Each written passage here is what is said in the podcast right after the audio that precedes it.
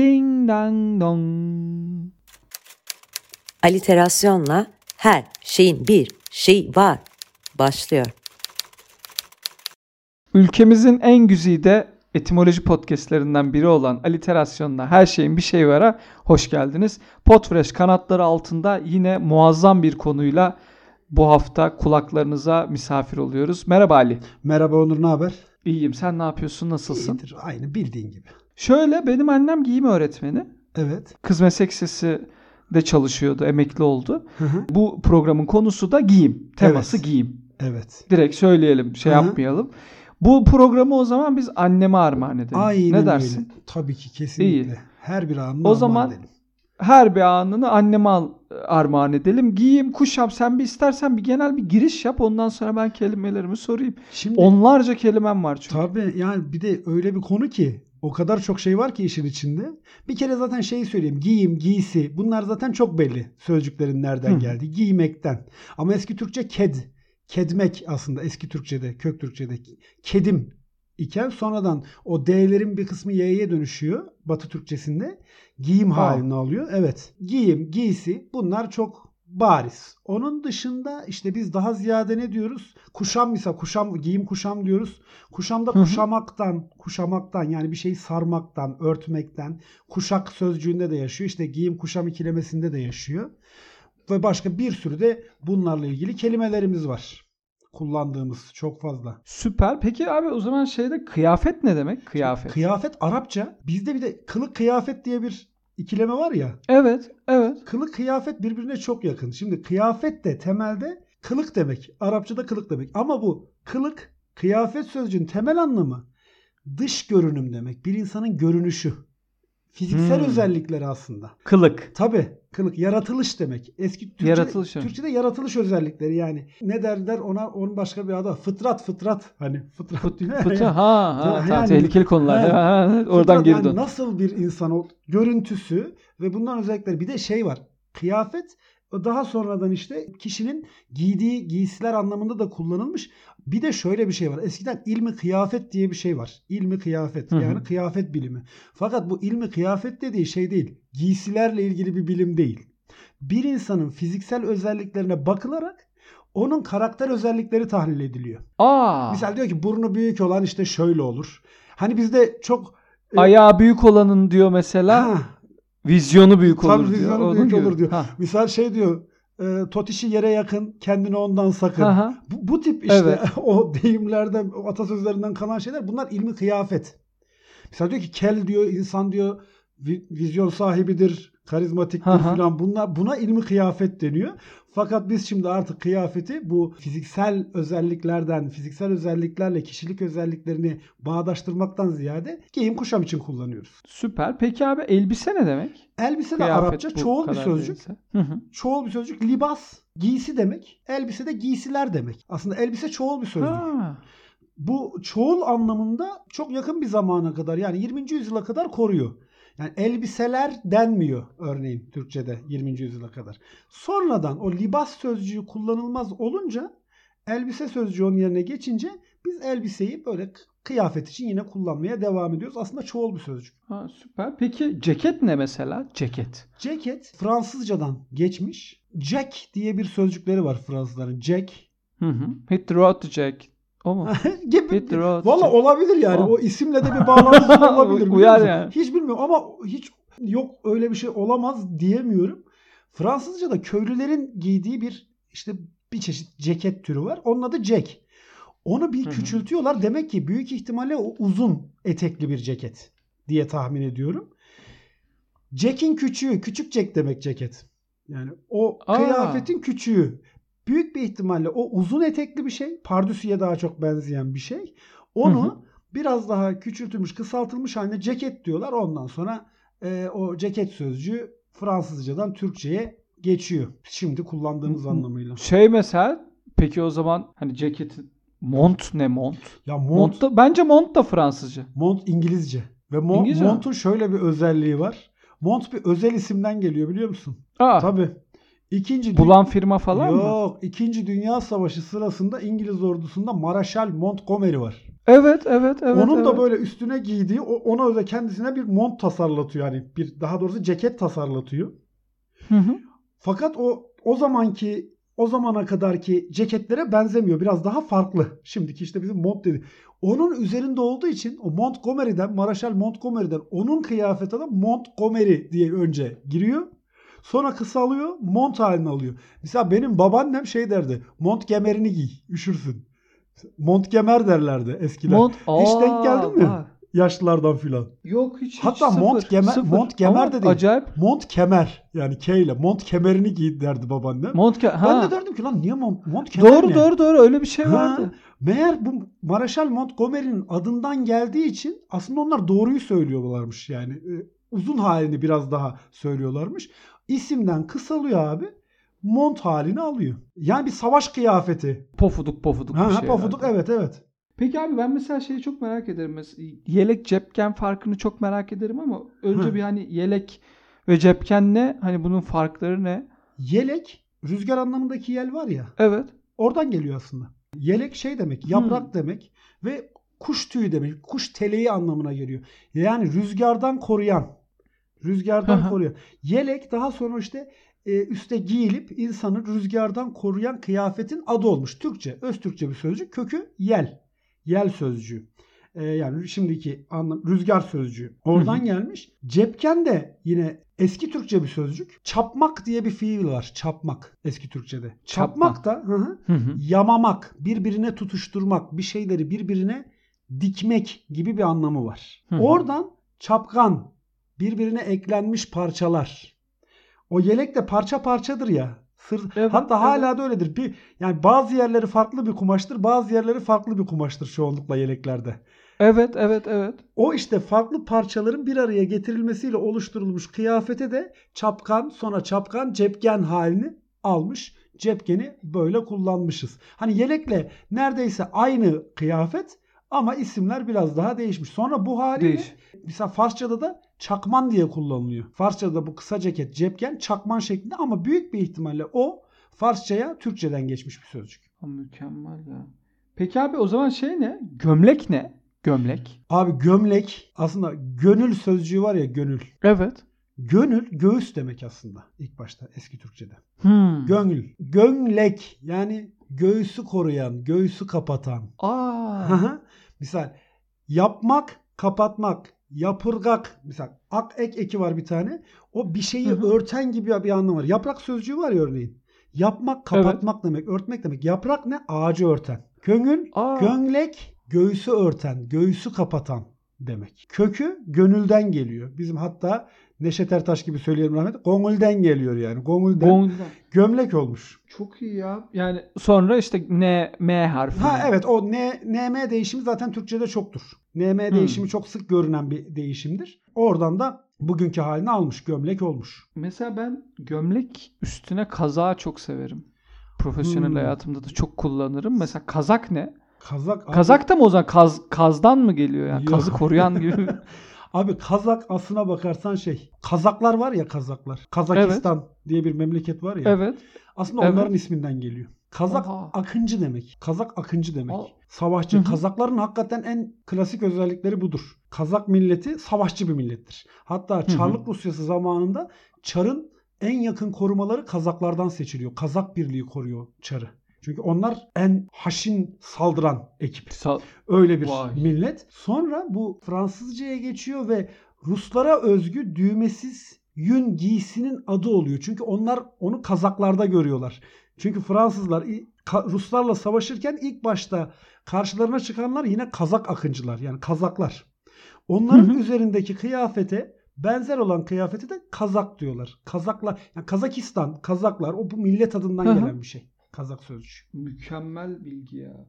Peki abi benim mesela çok tercih etmediğim He. kolsuz kazak süveter mesela. Ya süveter de değil mi şey?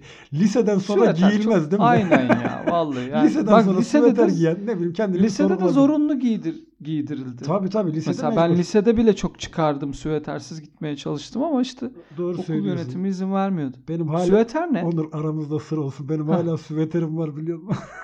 Bak işte ya bak. Neyse Ama kes buraları. Hiç giymiyorum. Bura- Burada tabii buraları kes. Tamam. Bana mesela süveter hediye eden doğum günümde süveter hediye edenden hiç haz etmem. Abi sana Burada süveter hediye eden şey diyor zaten. İlişkimizi bir gözden geçirelim. Aynen öyle ya. Aynen öyle. Bir de o süveterin mesela V yakalı süveter nispeten hı. kravatla olabiliyor. Oluyor. Ama sıfır yaka süveter anlam Yok ya mi? biri sanki kollarımı kazağımın kollarını cart diye yırtmış gibi bir hisse kapılıyor. Peki süveter ne abi? Süveter İngilizce abim. Sweat diye bir fiil var ya İngilizce'de. Sweat terlemek. Hı hı. Evet. ER eki İngilizce'de ne yapıyor? Bir şey yapan. Süveter Hı hı. terleten demek. Hadi bak. Sweater yani hani terlemeni sağlayan, sıcak tutan gibi bir anlama geliyor. Tamamen şey terlemek fiilinden gelmiş. Sweater yani seni terleten, sıcak tutan kıyafet. Onu onlar İngilizler yalnız bu arada kazak yerine kullanıyor işte. Kazak yerine süveteri de Hı hı. kullanıyor. Biz o kolsuz olanla süveter diyor. Hı. Niyeyse öyle bir ayrıma Anladım. gitmişiz yani. Mantıklı. Peki şey ne abi? Blues ne demek? Blues. Blues da kökü bilinmiyor. Blues'un hani tam olarak Hı hı. kökü nedir bilinmiyor ama Fransızcadan Türkçe'ye geçmiş blues. Blues'un da şöyle ilginç bir özelliği var abi. İşçilerin giydiği gömlek. Aa. Mavi yaka diyoruz ya. Aslında Evet. mavi yaka şey dediği şey blues. O yüzden bak buradaki bu blues'daki blue mavi ile ilgili olabilir diye düşünüyorum ben. Hmm. Bilmiyorum. Yani kesin bir bilgim yok bu konuda. Ama blues'un o blues'u o batı dillerinde mavi için kullanılan blue ile ilgili olabilir. Çünkü işçi gömleği olarak ilk başta kullanılıyor. Daha sonra bütün o işte o tarz kıyafetlerin hepsine birden bluz adı veriliyor. Bize öyle geçiyor. Biz ondan sonra onu kullanıyoruz. Mükemmel ya. Peki abi yine böyle ek ekli aklı falan bir şey. Hı hı. Etek ne? Etek. Abi etek aslında hani o şeyle e, yelek Eti örten. ya ya o öyle bir şey değil aslında. Hani bağlantı kurulabilir gibi ama Hı hı. Onu tam kuramıyoruz orada. Giysilerin alt kısmına etek deniyor. E, Bütün Hı hı. giysilerin alt kısmına. Yani normalde giydiğim bir tişörtün de eteği var. O alt kısmı, altta kalan kısmı etek. Ceketin de bir Hı hı. eteği var vesaire gibi düşün. Sonra o kadın kıyafetine etek deniyor.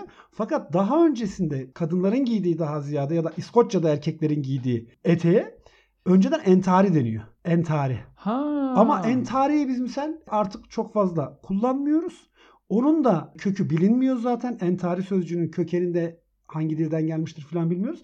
Etek Türkçe, eski Türkçede de var. Fakat bütün kıyafetlerin alt kısmı için kullanılıyor. Daha Hmm. sonradan kadınların giydiği o rahat kıyafet için kullanılır hale gelmiş. Daha unisex bir kavram o zaman etek. Ya tabii ya te- etek giyen çok Güzel. erkeklerin de etek giydiği birçok toplum var. Yani bizde bizim toplumumuza özel olarak Tabii, söylüyorum. Yoksa etek giyen bir sürü Keşke biz de Ya keşke dünyanın en rahat kıyafeti. Çok rahat kıyafet ya. Peki pantolon ne abi? Pantolon da bir aslına bakarsan özel isimden geliyor. Tıpkı mont gibi ya da kazak gibi. Hmm. Şimdi İtalyanca'da pantalone diye bir sözcük var. Bu İtalyan tiyatrosunda bizdeki şeye benzer bir e, onların da tiyatro anlayışı var. Bizim orta oyunu, meddah geleneğine benzer. Orada da belli tipler var. O tiplerden biri de pantalone diye bir yaşlı adam tipi. Böyle biraz böyle e, nasıl söyleyeyim e, laftan anlamaz filan bir adam tipi. Onun da üzerinde bir şalvar var ama daha nispeten dar. Bugün giydiğimize benzer pantolonlara benzer bir şalvar var aslında. Onlarda da şalvar benzer kıyafetler var. Bunun adı pantalone. Sonra onun giydiği kıyafetten dolayı o giydiği için o kıyafete pantolon adı veriliyor. Fransızcaya da öyle geçiyor. Fransızcadan bize geçiyor. İtalyancadan da geçmiş olabilir. Dediğim gibi bu Fransızcadan mı geçti, İtalyancadan mı geçti mevzu önceki programlarda da konuştuk. İkisinde de Hı hı. geçmiş olabilir. Genel görüş Fransızcadan geçtiği yolunda ama aslında İtalyan tiyatrosunda, eski İtalyan halk tiyatrosunda bir karakterin adı. Onun üzerindeki kıyafetten dolayı da yani o, o giydiği için de ona pantolon adı verilmiş. Biz de alıp kullanmışız. Kullanmışız. Peki al sana yine bir rahat kıyafet. Şalvar. Şalvar, şalvar. Şalvar nedir? Şalvar direkt aslında pantolon ve şalvar aynı şey için kullanılıyor. Sadece işte biri daha dar, öteki biraz daha bol. Hı hı. Şal Farsçada bacak, but demek. Ver, Aa. verden örtmek demek. Şal var, bacağı örten. Bacak örten demek aslında. Tam karşılığı. Bacaklarımızı kapatan Hmm. kıyafet. Bunu biz ikiye ayırmışız. Şalvar ve pantolonu. Birine hatta uzunca bir dönem bizim şu anda pantolon dediğimize külot pantolon deniyor. Uzunca bir süre 1940'lara 50'lere kadar. Aa. Külot pantolon deniyor. Diğerine şalvar denmeye devam ediyor. Sonra o pantolondan o külot kısmı atılıyor. Külot pantolon demiyorlar. Pantolon olarak hayatına devam ediyor. Şalvar biraz daha yöresel kalan bir kıyafet halini alıyor ama Farsça kökenli bir sözcük. Bacakları örten anlamına geliyor. Peki abi böyle çok şeyden biraz ek parçalardan da bahsetmek istiyorum ben mesela. Mesela çorap ne demek? Çorap Arapça. Çorap Hmm. şeklinde aslında geçiyor ve ilk anlamı şey torba demek. Torba. Aa. deri ya da bezden yapılmış torba Hı hı. demek. Ondan sonra o torbaya benzediği için çorapta ayağın içine sokulduğu torbaya da çorap adını vermişler. Çorap demişiz. yani e, e, çok eski bir sözcük. Yani kadim dillerde de geçiyor. Akatça'da, Aramca'da filan da bunun köklerini bulabiliyoruz. Ama en temelde torba demek. Sonra ayağa geçirilen kıyafetin adı olmuş. Peki abi o zaman biraz şöyle hani bir sürü kıyafetten bahsettik ama biraz yayında e, ateşlensin istiyorum böyle bakalım. biraz. Tabii tabii biraz da iç çamaşırlarından Jartiyer. bahsedelim mesela tabii. Biraz böyle seksi de bir şey olsun. Fanila, atlet. Vanilla. Vanilla ve atlet. Al sana Çok ne kadar seksilik şu anda. Fanila ve atlet. Hadi bakalım. Libido killer'lığın dibine vurdun onu. ne bekliyorduk ne bulduk. Yine fanila sözcüğü de Fransızcadan mı İtalyancadan mı geçtiği tam net olmayan bir sözcük. Yani çünkü Fransızcada da kullanılıyor, İtalyancada da kullanılıyor. Aslında bir tür yünlü kumaşın adı. Flanel. Flanel diyorlar. Bir tür İngilizce'de Hmm. de var. Ne bileyim işte İtalyanca'da da var. Hepsinde geçiyor. O flanel bir tür yünlü kumaşın adı. Ondan sonra o yünlü kumaştan yapılmış böyle içe giyilen o iç çamaşırının adı oluyor. Yünlü iç çamaşırın üstte giyilen yünlü iç çamaşırın adı olarak kullanılıyor. Bize Fransızcadan geçtiğini söyleyenler de var. Yok hayır İtalyancadan bize geçmiştir diyenler de var ama tarihsel kayıtlarda tabii bunun tam izini süremediğimiz için bilemiyoruz. Şimdi atlet de ilginçtir. Atlet atlet demek aslında. Hani bu koşan, spor yapan, Hı. Atletizmdeki atletin aynısı. Türkçe'de önce bu atlet denen atlet fanilası diye kullanılıyor. Atletlerin giydiği Aa, evet fanila. bak onu duymuştum. Ha. Atlet fanilası. Atlet fanilası diye kullanılıyor. Sonra o da Montgomery'de olduğu gibi bir kısmını düşürüyorlar. Bunu bu kadar uzun söylemeye gerek yok diye. Külot pantolonda olduğu gibi pantolon kalıyor. Bunda da atlet fanilasından fanilayı atıyorlar. Atlet kalıyor. Sporcu fanilası demek aslında yani. Ha, güzelmiş. Peki abi don ne? Don. Don Don. Eski Türkçe bütün giysilerin adı. Yani don dediğin Hmm. zaman giysilerin tamamı don olarak adlandırılıyor. Ondan sonra pantolon anlamında kullanılıyor bir dönem. Normal pantolon için don Hı hı. kullanılıyor. Şalvar için. Sonra ne oluyorsa bir müddet sonra içe giyilen o sadece kıçımızı örten şey için don kullanılmaya başlanıyor. Giysi anlamını daralmış, daralmış, daralmış, anlam daralmasına uğramış. Giysi anlamından pantolon anlamına geçmiş. Pantolon anlamından pantolonun altına giyilen şey anlamına gelmiş. Öz Türkçe bir sözcük. Eski Türkçe'de ton diye geçer ama ton. Yani D ile değil T Ha, ile geçer. ton diye. Evet. Pe- o zaman külot ne abi? E, Latince'de kulus kıç demek. Hı hı. Totiş. Hmm. Fransızca'ya bu kul diye geçiyor. Kul, kül gibi bir anlam var. Külot da tam olarak Fransızca'daki karşılık kıçlık demek. Kıç örten. Yani çok donla iyi. aynı yani. Bizim şimdiki anlamda kullandığımız donla Hı. aynı. Kulus'tan geliyor. Peki abi sütyen ne? Yine bir kısaltma. Gorge Fransızca göğüs demek. Hı hı. Südyen desteklemek demek. Destekleyen bir şeyi özellikle alttan tutan, alttan destek veren gibi bir fiil. Hı. gorge göğüsleri alttan destekleyen, göğüsleri tutan demek. Hı hı. Burada da gorge kısmı atılmış, göğüs kısmı atılmış, sütyen kı- kısmı kalmış. Büyük bir ihtimalle bir, bir de başındaki süt süt hikayesi var ya ondan dolayı da herhalde Evet. o, yani onunla bağdaştırılmış bir müddet sonra. Çünkü Bağdaştır. öyle o öyle düşünen çok var. Ha, Memeyle evet, bir süt, meme, süt, sütyen gibi bir bağlantı kuranlar var. Süt. Ama Fransızca destekleyen, tutan demek. Destekleyen an- anlamına geliyorsa sütyen, Hı hı. destekleyici sütyenler var evet, mesela. destekleyici destekleyen. GAP projesi gibi Aynen, oluyor GAP değil mi? projesi. Güneydoğu Anadolu projesi projesi. Tabii. Anladım. Double double. Güzel.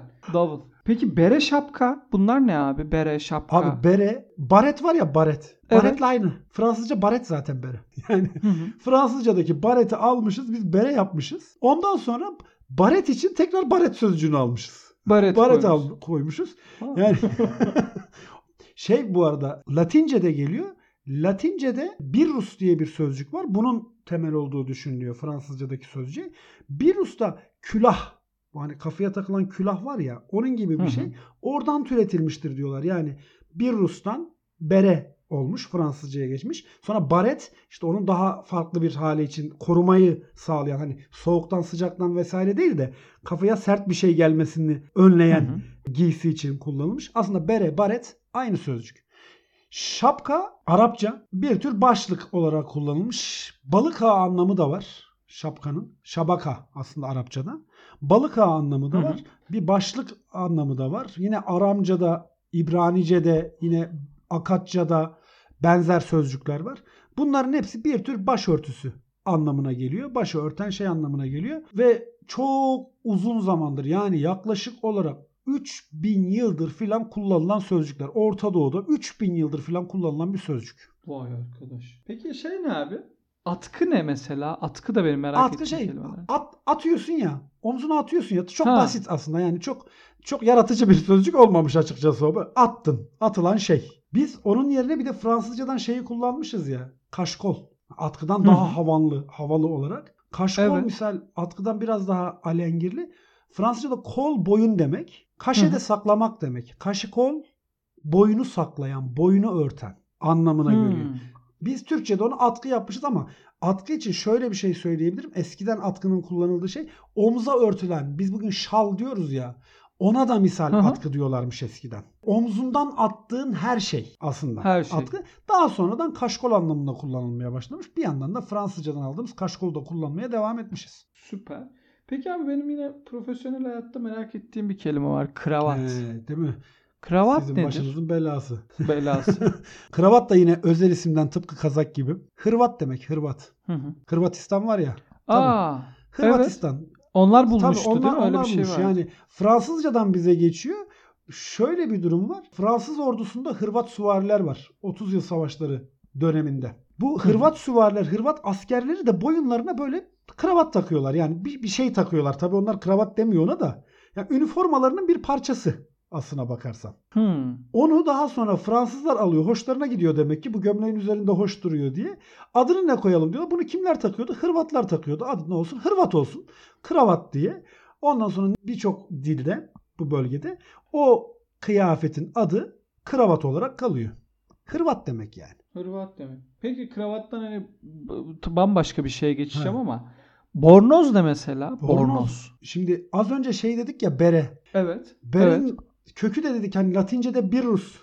Külah. Hı hı. O külahtan geliyor. Bornozların külahı var ya. O Evet, ondan geliyor o. tabii. Bornoz sözcüğü orada Vay yani arkadaş. Latinceden Arapça ile bir etkileşim kuruyor ve aslına bakarsan önce şey olarak kullanılmıyor. Bu Banyodan havlu anlamında kullanılmıyor. Maghrib'de Hı hı. yani Kuzey Afrika'da giyilen külahlı bir cübbe anlamında kullanılıyor. Arapçadan. Hmm. Burnus diyorlar buna. Burnus.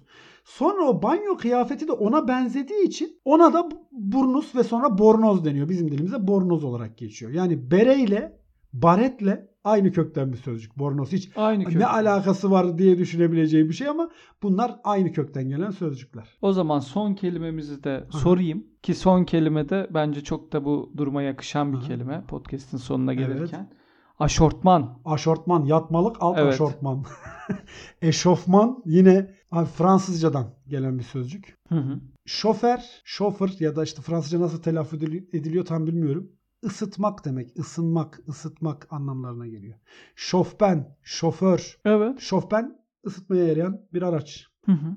Şoför, şoför sözcüğünün kökü şey ısıtan demek. Önce Aa. eski arabalar çünkü önce bir motorun ısıtılması gerekiyor. Motoru ısıtan, arabanın sahibine arabayı kullanılacak hale getiren kişiye şoför deniyor. Hmm. Orada o şof kökü ısınmayla ilgili bir şey. Eşofman da ısınma kıyafeti demek aslına bakarsan. Isınmak için giyilen kıyafet. Isınma elbisesi. Sporcuların ısınırken giydiği elbise. Oradan geliyor sonra biz işte onu artık hem o ilk anlamıyla kullanıyoruz. Yani ısınma kıyafeti. Sporcular giyiyor Hı ya hı. çünkü hepsi müsabakadan önce. Daha sonra biz onu yatmalık alt aşortman şeklinde ev içinde yatarken giydiğimiz kıyafet olarak da kullanmaya başlıyoruz. Kökü ısınmayla ilgili bir şey. Şofben ve şoför sözcükleriyle de kökleş bir sözcük. O mükemmelmiş bu ya. Gerçekten mükemmelmiş. Yani giyimde herhalde neredeyse bütün kelimeleri çoğu kelimeyi Evet evet. muazzam şekilde konuştuk. Bayağı güzel oldu. Giyim temasında. Var mı son ekleyeceğin? Biraz da uzun bir bölüm oldu Evet, ama evet, bence yok, çok güzel yok. oldu. Valla aklıma Özel başka bir, bölüm şey oldu yani. gelmiyor yani. Süper Aklıma oldu. bir şey gelmiyor ama tekrar edelim. Bu bölümü annene armağan edelim. O bu işin dersini okutmuş. O bizden Tabii. iyi biliyordur. Evet. İnşallah Annemden de yorum isteyelim. Aynen inşallah dinler ve beğenir. Ee, o zaman anneme e, armağan ettiğimiz aliterasyonla her şeyin bir şeyi varın giyim temalı podcast'inin sonuna geldik. Bize Ali'ye aliterasyon Twitter hesabından bana da et onuruguru Twitter hesabından ulaşabiliyorsunuz. Kellerin Savaşı Twitter hesabından da ulaşabilirsiniz. Her şeyin bir şeyi var podcast at gmail.com adresinden de ulaşabilirsiniz. Yani ya ulaşmak isteyen ulaşır Ulaşmak arkadaş. Ben daha fazla ulaşır. konuşmak istemiyorum. Aynen Vallahi. öyle. Podfresh kanatları altında hazırladığımız aliterasyonla her şeyin bir şeyi var. Bu podcastlik burada bitiyor. Kendinize iyi bakın. Hoşçakalın. Giyiminize, kuşamınıza dikkat edin. Üstünüzü örtün annem. Ding dang dong.